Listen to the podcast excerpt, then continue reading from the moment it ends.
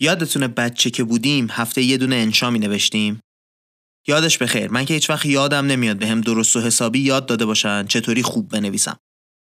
چطوری یه چیزی بنویسم که خوندنش برای بقیه جذاب باشه، فهمیدنش راحت باشه. وقتی شروع کردم به کار کردن هم اکثر آدمایی که می‌دیدم نمی‌تونستن درست بنویسن. نمی‌تونستن با نوشتن منظورشون رو منتقل کنن. مقاله که توی این اپیزود کارکست تعریف می‌کنیم رفته سراغ تحقیقات نورولوژی و ازشون استفاده می‌کنه که به همون یاد بده چطوری یه متنی بنویسیم که هم خوندنی باشه هم منظورمون رو منتقل کنه. تمرکز اصلیمون هم نوشتن چیزهای مربوط به کسب و کاره.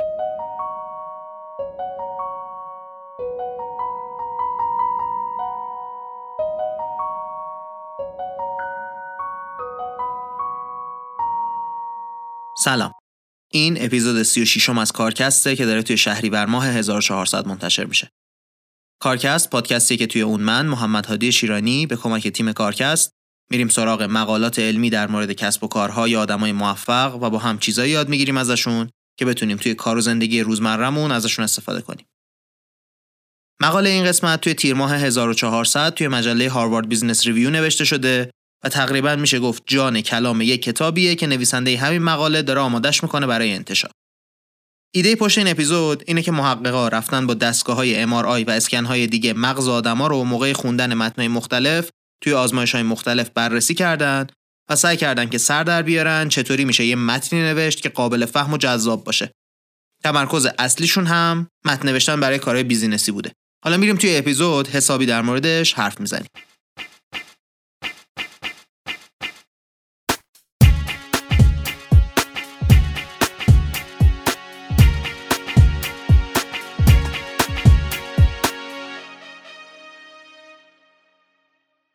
نویسنده مقاله رو اینطوری شروع می‌کنه که میگه توی شرکت های بزرگ خیلی از آدما نوشتن رو یه هنر می‌دونن. یه هنری که یه تعداد آدم محدود استعدادش رو دارن. بعدم با استفاده از تجربه شمشون برای نوشتن و خوندن زیاد متنای دیگران متنای خوب می نویسن. اما مثل چیزای دیگه که هنر میدونستیمش و بعد متوجه شدیم نه بابا یه علمی پشتشه با پیشرفت تحقیق ها نوشتنم داره تبدیل میشه به علم. داره روش های شناسایی میشه که با استفاده ازشون بتونیم متنای خوب بنویسیم. حالا تحقیق ها از کجا میان؟ از روانشناسی و عصب شناسی، نورولوژی. علم الان دیگه انقدر پیشرفت کرده که ما بتونیم واکنش مغز رو به کلمات، عبارات و داستانها بفهمیم. یه متنی که خوب نوشته شده توی بدن ما دوپامین درست می‌کنه. دوپامین هورمون پاداشه. بدن کسی که داره یه متن خوب رو می‌خونه بهش پاداش میده و احساس خوشی توش ایجاد میشه. خوندن یه متن خوب می‌تونه همون حسی رو بهمون بده که از خوردن یه غذای حسابی پیدا می‌کنیم. همون حسی که بعد از یه هموم خوب بهمون آرامش میده. همون احساسی که از بغل کردن عزیزانمون به دست میاریم. یه دقیقه می‌خوام نظرتون رو جلب کنم به حرفی که زدم. حرف نویسنده البته، حرف از خودم نزدم. ولی خب خیلی حرف مهمی داره می‌زنه. یه پایه مهم داره می‌سازه. میگه وقتی داریم متن خوب می‌خونیم انگار داریم غذای خوب می‌خوریم. انگار از بغل کردن یکی آرامش گرفتیم. نمیگه شبیهشه ها میگه همون اتفاق توی بدنمون میفته. بعد میگه نتیجهش میشه این که وقتی متن خوب می‌ذارن جلومون می‌خوایم به خوندنش ادامه بدیم. مثل همه اون چیزای لذت بخش دیگه که گفتیم مثل همونا می‌خوایم ادامهش بدیم. الان که متدهای تحقیقمون پیشرفته تر شده می‌تونیم ذهن آدما رو وقتی که دارن یه چیزی می‌خونن یا اینکه کسی براشون بلند یه چیزی رو می‌خونه بررسی کنیم ببینیم چه ناحیه هایی از مغزشون روشن میشه. نویسنده میگه ما دیگه می‌دونیم که مغز وقتی داره یه چیزی رو می‌خونه یا بهش گوش می‌کنه هی داره از خودش می‌پرسه آیا به نظر میاد به زودی ارزشی به هم اضافه بشه؟ آیا قرار ازش خوشم بیاد؟ می‌تونم چیزی ازش یاد بگیرم؟ متنی می‌تونه سیستم پاداش مغز رو فعال کنه که یکی یا چند تا از خصوصیت هایی که توی این اپیزود حرفشون رو می‌زنیم داشته باشه. هشت دونه مشخصه میگیم و توضیحشون میدیم که مشخصه متنایی هستند که مغز رو روشن می‌کنه. اون مشخصه ها هست سادگی، مشخص بودن، غافلگیرانه بودن، هدایت کننده بودن، تطمیع کننده بودن، هوشمندانه بودن، اجتماعی بودن و داستانی بودن. مهم نیست که لیستش رو یادتون نبود. ادامه اپیزود در موردشون حرف می‌زنیم. از اینجا به بعد دیگه این 80 دونه موضوع رو دونه دونه بررسی می‌کنیم و میگیم تحقیقات علمی چطوری این موضوع ها رو اثبات می‌کنن. اولین فاکتوری که نویسنده در موردش حرف می‌زنه ساده نوشتنه. میگه که سادگی نوشته یه چیزی رو به اسم روان بودن پردازش زیاد می‌کنه. Processing Fluency میگه که از پایه‌ای ترین تحقیق های نوروساینس می‌تونیم بفهمیم که ساده نوشتن مهمه. جمله های کوتاه، کلمات آشنا، نگارش تر و تمیز همه باعث این میشن که خواننده نخواد توان ذهنی زیادی بذاره تا بتونه متن رو بفهمه. از اون طرف تحقیقا نشون میدن که جملات تو در تو و استفاده کردن از جملات مجهول باعث میشه که آدما منظور ما رو نفهمن. مثلا یه تحقیقی اومده بررسی کرده که اگه شما بنویسی سود مورد علاقه سرمایه گذاران است ده درصد آدم های بیشتری جمله رو اشتباه متوجه میشن. در مقایسه با اینکه بنویسی سرمایه گذاران سود را دوست دارن. 100 میلی ثانیه هم بیشتر طول می‌کشه که آدما معنی جمله اول رو متوجه بشن. آقای اکوهارا از دانشگاه توکیو اومده تحقیق دیگه کرده دو تا متن با مفاهیم دقیقا مشابه درست کرده در مورد اینکه چطوری ورزش کنیم تا سالم بمونیم بعد این متن ها رو داده به دو تا دسته آدم که بخونن. متن اولی با کلمات فنی و جملات طولانی نوشته شده بوده. متن دومی همون مفاهیم رو داشته ولی با جملات کوتاه و کلمات ساده. بعد اومدن از متن ازشون امتحان گرفتن. جدای اینکه گروه دوم که کلمات ساده و عبارات ساده می‌دیده نمرشون بهتر شده به صورت متوسط اعتماد به نفس بیشتری هم داشتن که می‌تونن این روش ورزش کردن رو توی زندگی عادی روزانهشون پیاده کنن. یه چیزی در مورد سادگی هست که از همه چیزهایی که گفتیم مهمتره. آدما فکر می‌کنن چیزای ساده درست ترن. مثلا یه ریاضیدان روس دهه ها پیش نشون داد که آدما الگوهای ساده رو بهتر از الگوهای پیچیده می‌دونن. فکر می‌کنن الگوهای ساده پیشبینی دقیق تری انجام میدن. نتیجه این مسئله میشه اینکه اگه حرفمون رو با جمله های ساده بنویسیم می‌تونیم آدما رو بیشتر قانع کنیم. تا اینجا گفتیم برای اینکه ساده حرف بزنیم بهتره که کلمات ساده و جملات کوتاه استفاده کنیم و جمله مجهول نگیم. جمله که فاعلش معلوم نیست. یه چیز دیگه ای که نویسنده برای سادگی میگه اینه که بهتره حرفمون رو خلاصه بزنیم. مثلا اگه قرار خوبیا و بدیای تصمیمای مختلف رو برای یه کاری به کسی توضیح بدیم دو تا مهم تراش رو در موردش حرف بزنیم. نیایم ده تا مورد لیست کنیم. چیز دومی که مقاله یادمون میده اینه که دقیق حرف بزنیم. مثلا شما الان به یه پرنده فکر کنید. حالا به پلیکان فکر کنید. دومی واضحتر معنیش چیه دیگه؟ تصویری تره یا مثلا تمیز کردن و جارو کردن. هرچی کلمه رو دقیق تر بگیم بخش تصویری مغز بهتر فعال میشه و باعث میشه که ما هم معنی رو دقیق تر بفهمیم هم بهتر یادمون بمونه. نویسنده میگه قبلا فکر می‌کردیم ذهن کلمات رو مثل سمبل نگه میداره. ولی الان متوجه شدیم که معنی کلمات یه طوری به تصویرها و احساساتی که از اون چیز داریم متصل شدن توی مغزمون.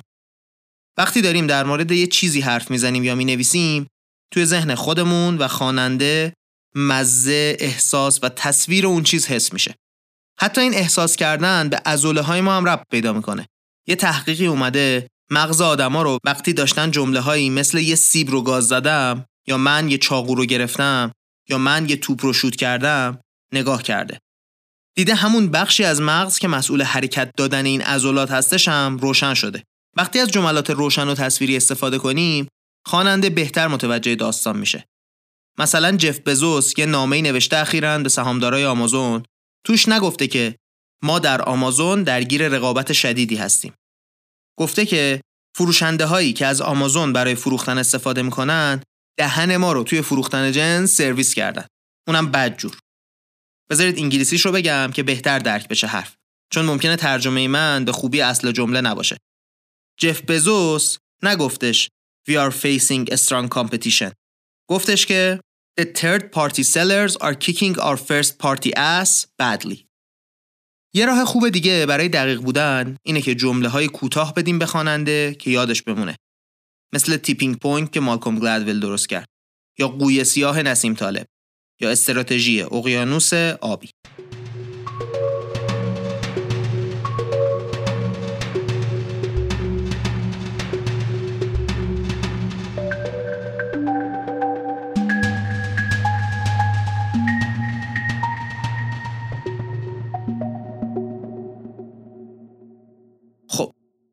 در مورد دو تا پارامتر تا اینجا صحبت کردیم. اولیش سادگی بود، دومیش این که مشخص و دقیق صحبت کنیم. پارامتر سومی که نویسنده در موردش حرف می‌زنه سورپرایزه. ذهن ما یه طوری درست شده که همش سعی می‌کنه پیش بینی کنه. مثلا جمله رو که داریم می‌خونیم ذهنمون داره همش کلمه بعدی رو حدس می‌زنه. اگه کلمه بعدی همون چیزی باشه که خواننده داره دنبالش میگرده اشکال نداره. ولی بعد از یه مدتی خواننده شروع می‌کنه به خمیازه کشیدن. سورپرایز باعث میشه که حرف شما تو ذهن خواننده بشینه و اطلاعات رو خواننده ها یاد بگیرن و به یادشون بمونه. یه تحقیقی انجام دادن توی وارتون یکی از بهترین business school ای دنیا. اومدن نیویورک تایمز رو بررسی کردن دیدن که اون مقاله هایی که خواننده رو سورپرایز می‌کنه 14 درصد بیشتر شانس دارن که تبدیل بشن به مقاله‌ای که بیشترین بار به دیگران ایمیل شده توی اون هفته. آدما برای چیزای نو ارزش قائلن. مورد چهارم زبان احساسیه. اسمش عجیبه. یعنی چی اصلا؟ یعنی اینکه توی متنمون سعی کنیم عواطف و احساسات آدما رو تحریک کنیم. ممکنه شما با خودتون فکر کنید آدما با منطق قانع میشن. من حرف بیزینس می‌خوام بزنم. احساسات رو منتقل کن دیگه چه توصیه ایه. ولی از غذای نگاه اشتباهه. تحقیقات نشون میدن که مغز ما 200 میلی ثانیه بعد از اینکه شروع می‌کنه یه متن رو بخونه احساسات نویسنده رو درک می‌کنه. خیلی قبل از اینکه اصلا بفهم متن در مورد چیه. احساساتی مثل ترس، شادی یا تنفر رو درک می‌کنه. مغز ما از زمان شکارچی گردآورنده بودن انسان عادت داره به اینکه به احساسات اولویت بده. منطق بعد از اون تأثیر می‌ذاره. وقتی هر دوی احساس و منطق آماده شد، ذهن ما با هم تلفیقشون می‌کنه که معنی رو ایجاد کنه. حالا احساسات چقدر مهمن توی نوشته؟ خیلی. تحقیق نشون میده که ذهن ما به دلیل خستگی وقتی داریم یه چیزی رو می‌خونیم از روی یه سری کلمات میپره. ولی هیچ وقت از روی کلماتی که از نظر احساسی مهم هستن نمیپره. کلماتی که بار احساسی مهم دارن رو ما همیشه حس می‌کنیم. دفعه بعدی که دارید یه متنی رو می‌نویسید سعی کنید که احساسات و منطق رو به هم گره بزنید. نتیجه فوق العاده میده. استعاری حرف زدنم می‌تونه کمک بکنه به اینکه احساسات رو منتقل کنیم. مثلا به جای اینکه بگیم حواست باشه چی میگی می‌تونیم بگیم حواست به پشت سرت باشه. چیزی مثل این. واقعیت اینه که من مثالهای نویسنده رو نمی‌تونم خوب ترجمه کنم چون فارسی و انگلیسی از نظر ساختار زبانی فرق داره. از خودم هم مثال اضافه نکردم به حرفای نویسنده. ترسیدم که مثال درستی نزنم و مفهوم رو به هم بزنم. اگر حس کردید جایی از اپیزود گنگه توصیه می‌کنم رجوع کنید به متن اصلی مقاله. خلاصه حتی یه تأثیر احساسی کوچیکم می‌تونه مدار احساسی مغز رو راه بندازه برای همین وقتی که می‌خواید شروع کنید به نوشتن حتما متوجه احساساتتون باشید و بدونید که قرار روی متنتون و نظر خوانندهتون تأثیر بذاره. حواستون باشه که اگه قرار این احساسات منتقل نشن باید خودمون آگاهانه از متنمون حذفشون کنیم. مورد پنجم اقواگرانه نوشتنه. یه تحقیق جالبی هست که نشون میده آدما وقتی که دارن برنامه سفر میریزن خوشحالتر از وقتی هن که واقعا توی سفرن. یا یه مثال دیگه که توی اپیزود 17 در مورد پول زدیم این بود که آدما وقتی بهشون میگن حقوقشون داره زیاد میشه خوشحال میشن. خیلی بیشتر از روزی که اون حقوق بیشتر رو می‌گیرن. توی متن نوشتن هم میشه از همین قابلیت استفاده کرد. یه تحقیق دیگه نشون داده وقتی آدما دارن شعر می‌خونن چند لحظه قبل از رسیدن به اوج شعر اون احساس شور و شعف توشون به حد اکثر خودش می‌رسه. حتی اگر کسی که داره شعر رو می‌خونه طرفدار شعر هم نباشه. استیو جابز از همین ایده توی سخنرانیش توی دانشگاه استنفورد استفاده کرده توی سال 2005. اومده تلاش کرده کنجکاوی آدما رو برانگیخته کنه. در مورد صحبتش. اسم سخنرانی هست چطوری باید قبل از مردن زندگی کرد. نطقش اینطوری شروع میشه که من هیچ وقت از دانشگاه فارغ و تحصیل نشدم. ادامه میده که فکر می‌کنم نزدیکترین تجربه من به فارغ و تحصیلی همین سخنرانی امروزمه. امروز می‌خوام براتون سه تا داستان از زندگی خودم بگم. خبر خاصی نیست. فقط سه تا داستانه. شما هم الان مشتاق و منتظر نشستید که ببینید این داستانا چیه نه؟ متنتون رو با یه سوال شروع کنید یا مثلا وقتی دارید در مورد مشتری حرف می‌زنید اولش یه معمایی طرح کنید فرایند طراحی محصولتون رو شبیه حل کردن یه راز مطرح کنید خواننده ها رو توی موقعیتی بذارید که نامعلومه. بعدش می‌تونید ببریدشون یه جای بهتر.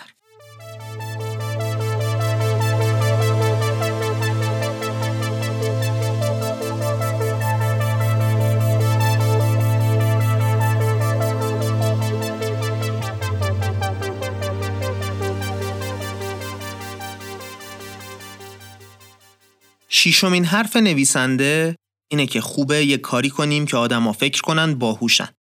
یه لحظه آهان براشون درست کنیم. یه طوری که وقتی متن رو می‌خونن یه حس کنن یه چیزی رو فهمیدن و احساس باهوش بودن بکنن. آزمایشی که این رو ازش فهمیدن این بوده که اومدن به آدما گفتن سه تا کلمه بخونید. مثلا خونه، واق واق کردن و سیب. بعد بهشون گفتن چهارمی رو حدس بزنید. توی همین زمان دستگاه امارای و نوار مغزم داشتن کار می‌کردن و اون آدم رو بررسی می‌کردن. وقتی بهشون می‌گفتن کلمه چهارم درخته این آدما حس مثبتی به خودشون پیدا می‌کردن.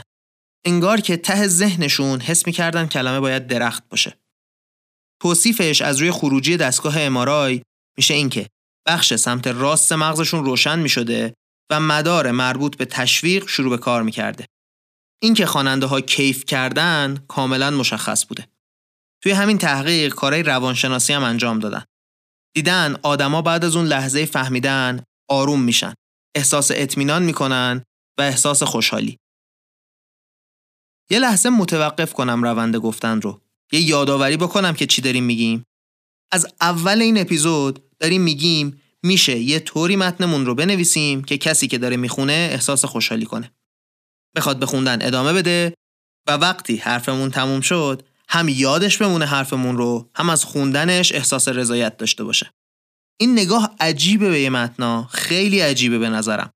داریم حرف اینو می‌زنیم که یه متن ساده معمولی می‌تونه آدما رو خوشحال کنه. حتی اگر چیز خوشحال کننده ای توش ننوشته باشیم. بگذریم. داشتیم می‌گفتیم اون لحظه شگفت زده شدن رو درست کنیم که آدما از قبل تا حدی حد زدنش. حالا راهاشو بگیم. یکی از راهاش اینه که بیایم قبلش یه جمله بگیم. بعد بگیم این نیست. یه چیز دیگه است. یعنی چی؟ مدیر آی بی ام توی یه نطقی گفته بوده که دنیای آینده دنیای آدمیزاد در مقابل ماشین نیست. دنیای آدمیزاد در کنار ماشینه. قبل از اینکه ته جمله رو بگم تا حدی می‌تونستید حدس بزنید که می‌خوام چی بگم دیگه؟ نه؟ روش دومی که میشه باهاش حس باهوش بودن رو توی آدم ایجاد کرد اینه که بیایم یه اصل جهان شمول و کاربردی بگیم. اینطوری کسی که متن رو می‌خونه این احساس رو پیدا می‌کنه که ته ذهنش این رو می‌دونسته. مثلا مدیرعامل شرکت معروف طراحی مبلمان هرمان میلر توی یه سخنرانیش با کارکنانش میگه که اولین وظیفه یه رهبر اینه که واقعیت رو تعریف کنه. آخرین وظیفهش اینه که به شما بگه ممنونم. در بین این دوتا کار رهبر تبدیل میشه به یه خدمتگزار و یه آدم بدهکار. این درسی که داره میده مخصوص یه رهبر نیست فقط. مخصوص هر کسیه که داره دیگران رو راهنمایی می‌کنه. معلم، کسای دیگه. یه اصل جهان شمول که آدمای دیگه وقتی شنیدنش می‌تونستن بفهمنش. موضوع هفتم از اجتماعی بودن آدما میاد.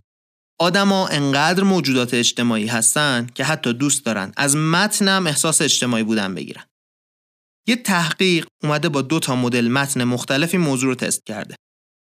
به یه گروهی یه متنی داده که توش فکر کردن آدما و نگاهشون به دنیا توصیف شده بوده.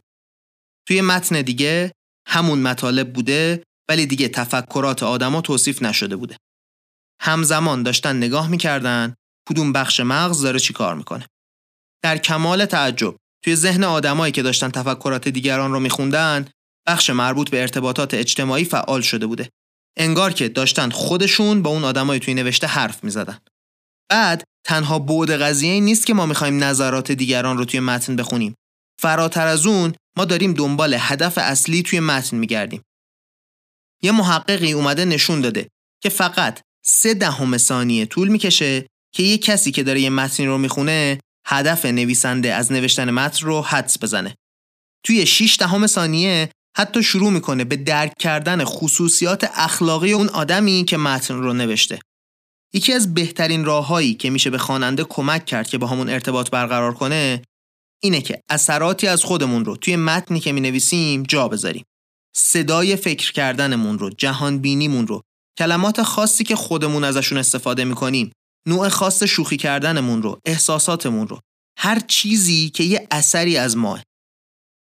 وارن بافت یه آدم معروفیه که شاید خیلی از شنونده های کارکست بشناسنش. یکی از ده نفر اول لیست پولدارترین آدمای دنیا و یکی از موفق ترین سرمایه گذارهای تاریخ جهان توی بورس. بافت ادبیات مخصوص به خودش رو داره. هر سال میاد به سهامدارای شرکتش با همون ادبیات مخصوص به خودش نامه می نویسه. یکی از حرفای خاص بافت اینه که اینکه امروز یکی توی سایه نشسته به خاطر اینه که یکی قبلا یه درختی کاشته. یا مثلا یه جای دیگه گفته فقط وقتی که آب میره پایینه که متوجه میشیم کی داشته بدون مایو شنا کرده. البته اون میگه لخت ولی لخت تو فارسی با لخت تو انگلیسی معنیش فرق داره. یا مثلا میگه مراقب باشید وقتی که یه geek داره پشت هم فرمول ردیف می‌کنه. شاید بشه geek رو آدم خوره ترجمه کرد مثلا نمی‌دونم. پس یه راه شد این که اون تأثیر شخصی خودمون رو روی متن بذاریم. کار دوم اینه که وقتی داریم در مورد چیزی می نویسیم که آدما توش دخیل بودن جنبه انسانی قضیه رو هم در موردش حرف بزنیم. مثلا وقتی یه مشکلی توی رسیدن یه بسته پیش اومده به جای اینکه بگیم یه اشتباه توی سیستم حمل و نقل بود می‌تونیم بگیم کسی که داشت بار رو تحویل می‌داد و راننده کامیون درست متوجه حرف همدیگه نشدن و این مشکل پیش اومده. این جمله دومی که گفتم اون جنبه انسانی مشکل رو هم داخل خودش داره. یکی دیگه از کارهایی که میشه کرد که آدم رو درگیر کنیم اینه که توی متن از شما یا تو استفاده کنیم. نویسنده مقاله خودش توی مقالش همین کار رو کرده. ولی من اینجا چون داشتم براتون از نویسنده نقل می‌کردم نمی‌تونستم این روند رو رعایت کنم. اینکه خواننده رو با شما یا تو خطاب کنیم مخصوصا می‌تونه موقعی کمک کننده باشه که می‌خوایم یه مفهوم علمی یا فنی پیچیده رو در موردش حرف بزنیم. این خطاب مستقیم باعث میشه موضوع راحتتر به نظر بیاد و برای شنونده قابل درکتر باشه. توی دانشگاه سانتا باربارا توی کالیفرنیا اومدن یه تحقیقی انجام دادن در همین زمینه. اومدن به آدما دو تا ارائه نشون دادن با یه موضوع در مورد دستگاه تنفسی. هر دوی ارائه ها 100 کلمه بودن و یه انیمیشن ساده هم کنارشون بوده که موضوع بهتر توضیح داده بشه. یکی از این ارائه ها سوم شخص بوده. یعنی می‌گفته موقع نفس کشیدن دیافراگم به پایین کشیده میشه که فضای بیشتری برای شش ایجاد کنه. توی اون یکی می‌گفتن زمانی که شما نفس می‌کشید دیافراگمتون به پایین کشیده میشه تا جای بیشتری برای شش هاتون باز کنه. کسایی که ورژن دوم رو شنیده بودن که داشته با تو خطاب می‌کرده داستان رو به صورت معنیداری توی آزمونی که در مورد ارائه ازشون گرفتن امتیاز بیشتری به دست آوردن. مورد آخر داستانگوییه. کمتر چیزی وجود داره توی این دنیا که از یه داستان خوب بهتره. قصه ها حتی بخشای کوچیکی ازشون بخشهای مختلفی از ذهن آدما رو درگیر می‌کنن. چرا؟ چون تعداد زیادی از این المانایی که تا اینجا گفتیم رو توی خودشون دارن. یه تحقیقی توی دانشگاه پرینستون اومده یه افسانه رو داده که آدما بخونن و دیده مغز آدما با یه الگوی مشخصی با شدت زیاد شروع می‌کنه به فعال شدن. یه تحقیق دیگه نشون داده که همون مدار پاداش مغز بود همون رو قصه فعال می‌کنه. توی دانشگاه فلوریدا محققهای علوم رفتاری همین داستان مدار پاداش رو با روش های علوم رفتاری بررسی کردن و اونا هم به نتیجه مشابه رسیدن. اگر بتونید داستان رو قاطی ارتباطات روزانتون بکنید کلی سود براتون داره. مثلا خانم مورفی اومده توی دانشگاه تگزاس بررسی کرده کسایی رو که دنبال سرمایه گذاری جمعی توسط آدما بودند و قصه گفتن یا نگفتن. تحقیق نشون داده کسایی که قصه گفتن رو شنونده ها بیشتر دوست داشتن. بهشون امتیاز بالاتری توی توانایی های کارآفرینی صاحباشون دادن. گفتن این کسب و کارها به نظر درست حسابی تر میاد. هرچی داستان غنیتر این پارامترها امتیازش بیشتر بوده. همه اینا جای خود شانس اینکه استارتاپ های اینطوری سرمایه جذب کنن اونه که داستان می‌گفتن خیلی بیشتر بوده. اگه بخوایم یه پله نتیجه گیری رو بیشتر حل بدیم میشه که اگر قصه نگی خبری از جذب سرمایه توی استارتاپ نیست.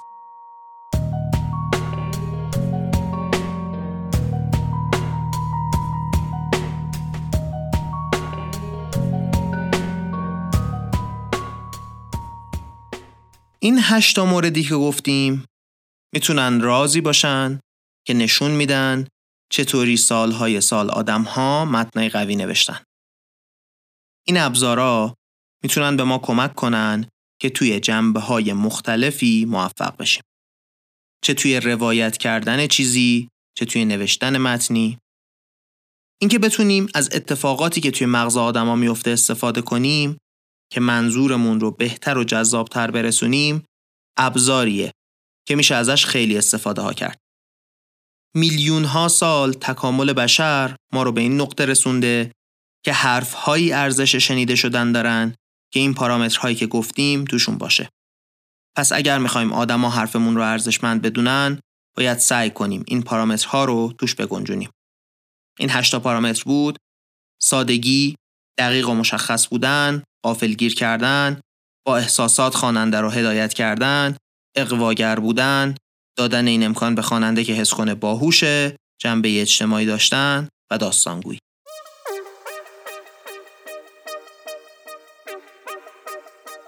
مثل همیشه رسیدیم به آخرین اپیزود و وقت چیه؟ آفرین. تقدیر و تشکر. ولی قبل از تشکر کردن می‌خوام یه خواهشی ازتون بکنم. مدت زیادیه که ما توی کارکست از آدما نظرسنجی نکردیم. بعد از مدت ها دوباره یه لینک نظرسنجی توی توضیحات پادکست هست که اگر پرش کنید به ما خیلی کمک می‌کنه که کارکست پیشرفت کنه. پس این حرف اول. لطفا این اپیزود که تموم شد این فرم نظرسنجی رو پر کنید. یه چیزی که شاید شنونده های جدید کارکست ندونن داستان اون یکی پادکست ماست. مدرسه کارکست. توی مدرسه کارکست میریم سراغ محتوای آموزشی یکی از موفق ترین شتاب دهنده های دنیا Y Combinator و با هم ازش یاد می‌گیریم چطوری استارتاپ خودمون رو بسازیم. فصل اولش مدتیه که تموم شده و توش در مورد این حرف زدیم که اگر یه روزی در آینده می‌خوایم کسب و کار خودمون رو داشته باشیم چه چیزهایی رو لازمه که بدونیم و بلد باشیم. فصل دومش رو هم داریم آماده می‌کنیم و وقتی شروع به انتشارش کردیم حتما بهتون خبر میدیم. مثل همیشه آخر سر می‌خوام تشکر کنم از شمایی که کارکست رو گوش می‌کنید به همون فیدبک می‌دید ما رو به دیگران معرفی می‌کنید هدف اصلی ما همیشه این بوده که بتونیم حرفای مهم و به درد بخور دنیای کسب و کار رو به گوش آدمای بیشتری برسونیم و حرفایی رو بزنیم که معمولا به این راحتی نمیشه پیداشون کرد. مثل همیشه ممنونم از تیم کارکست، محمد رستگارزاده، علی امیریان، آیلا رسیامی و پویا کهندانی این بود اپیزود 36 از کارکست.